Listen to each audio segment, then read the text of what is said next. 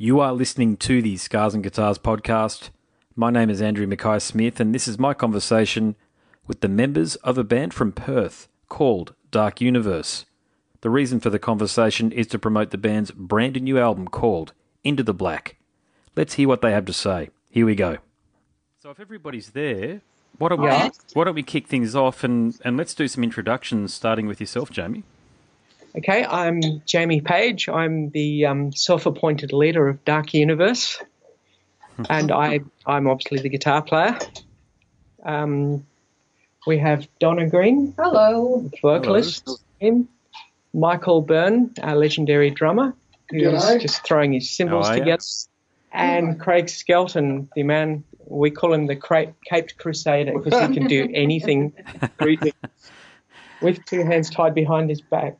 Okay, so you'd be playing uh, bass and also keys, is that right?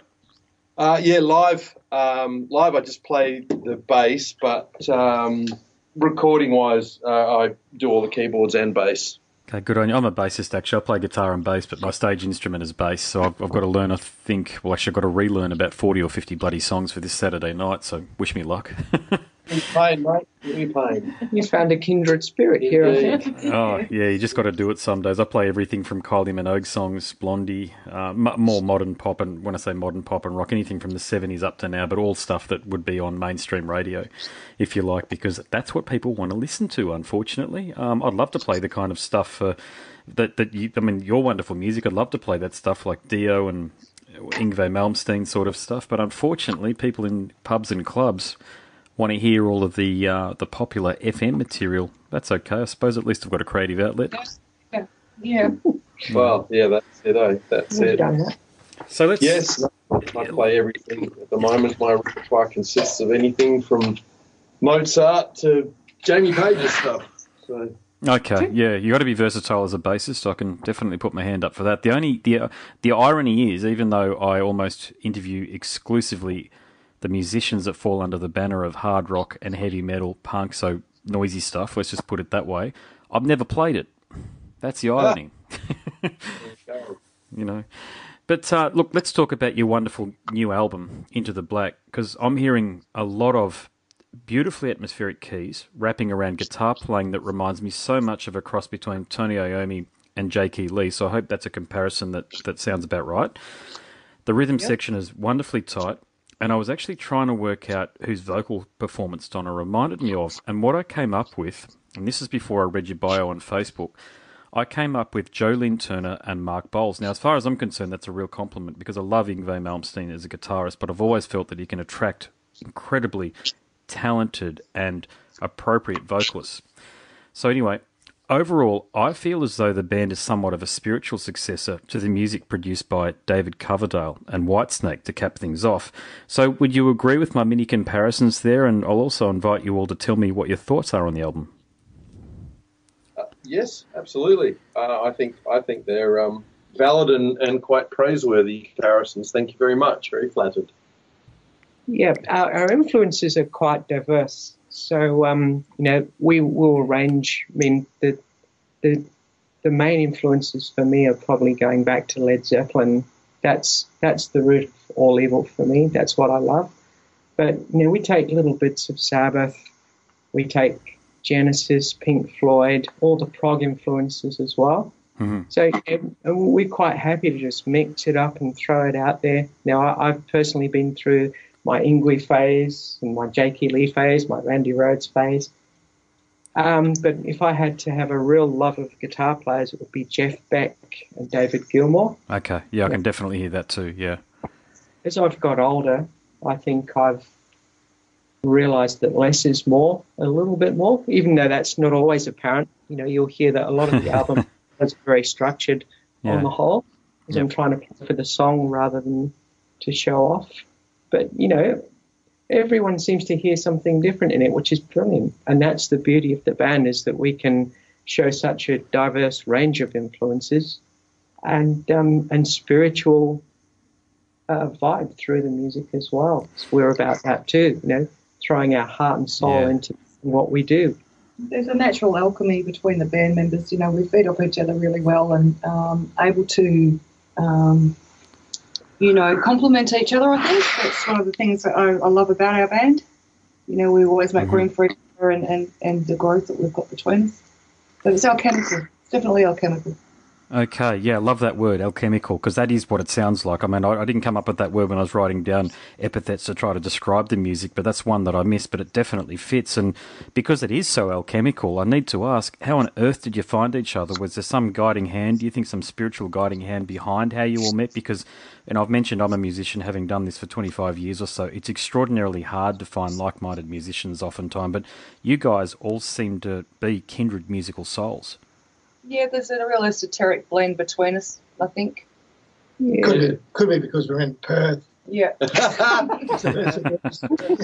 Well, look, everybody knows everyone in this town. That's exactly right. We've, we've all known of each other for a million years, and Jamie Uh-huh. and um, Mick have played together for many, many years. And we've grown up together. Yeah. Really. Yeah. yeah, Michael and myself. Yeah. And Donna, really. yeah, I And guess in, Craig's in a sort of- way. I'm probably orphan the, that got tra- a slight odd one out uh, in that We I, adopted you early. I moved to Perth uh, at the beginning of '92 Yeah. uh, after being an East Coast resident. Um, serendipitous, the way that Jamie and I met, um, I actually was having a meeting with the band I was in at the time, and the ex bass player of that band knew Jamie and, and rang me up and said, oh, Jamie wants to do this gig, but I think you'll be much better suited to it than, uh, than, than he than he would be. So uh, he gave me Jamie's number. I called, uh, I rang Jamie and uh, uh, did that gig, and, and we've been um, partners in crime ever since. Yeah, it was a very, very fascinating way it sort of came about because Yeah. um, Craig sort of magically appeared out of nowhere yeah, with his for cape. A, for a guitar god. with Targot's show, Yes, and um, right. Donna just happened to be side stage at the time because Donna was organising this particular gu- Guitar Gods show, Yes. Mhm. and Donna came up on stage, lightning struck, and Yes. bang, that was the future etched in etched in stone Yeah. for us. We Yeah. knew where we were going. yeah, it was a surprise though. It was too. a surprise, A, a, a, a serendipitous, one. serendipitous Mm. surprise. yeah. Then, you know, Michael and I had worked together for years. Mm-hmm. Love Michael's style of drumming. Mm, don't we all? You know, just it's such a wonderful style, and it really drives and you know re- really makes the band. So to put that final element in was just just magical for us, and to put it Mm. in the studio, it just it gelled brilliantly straight away. The band, whenever we play, no matter what guys we play, and it just gels. Yeah, You know, we've made for each other. optimum respect for each other too. I think. Exactly, Yeah. exactly. I guess we've been down the road a little way, and you, you travel far enough. I think you um, find a special place, and you kind of stay there. You know, you know when Yeah. to stay there. Yeah, I know exactly what you're saying. Oh, look, I've I've had all types of people, and, and I mean, I'm not a hard taskmaster or anything like that, but it's been a bloody hard road for anybody in a band, really, isn't it? And when you find people that are kindred spirits, like you mentioned, and you've also got that technical ability to meet on the same page musically, you just you you know you cherish it, don't you? You mine it, but you cherish it. You do. Absolutely, you latch onto it with both hands and try to never let go because it's really hard to put it together. But once you've got it, you, you've got to do everything you can to hang on to it. Hmm. So what, another, another thing I really liked about your presentation is the album artwork. So can you tell me what that symbolises? That's partly a job for Donna because Donna actually did the artwork. So you're Nice. talking to Southeast. But Donna? Oh well, I, I think um, it actually was an extension um, from the first album that we did, which was Dark Universe itself, which was an EP. Mhm. Um, and the artwork uh, started there because we're Dark Universe. We have the colours that we we are um, spiritual colours, if you like. Mhm. Um, and um, being that there are plenty of black holes in space, and uh, we don't mind travelling down a wormhole to visit any extraterrestrial planets to see what they've got on offer musically. Mm.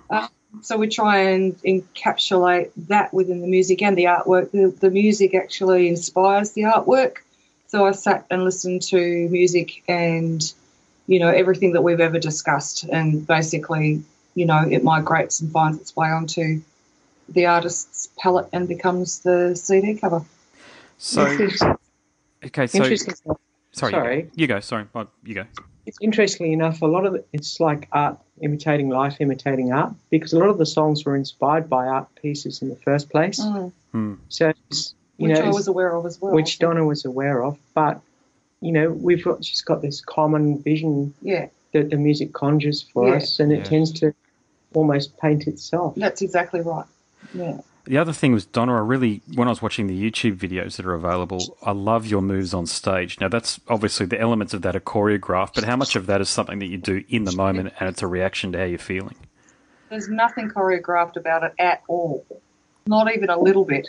That's just me in the essence of the song, moving however the music takes wherever the music takes me. So there's nothing, you know, anything that happens that looks like it's choreographed is just happenstance.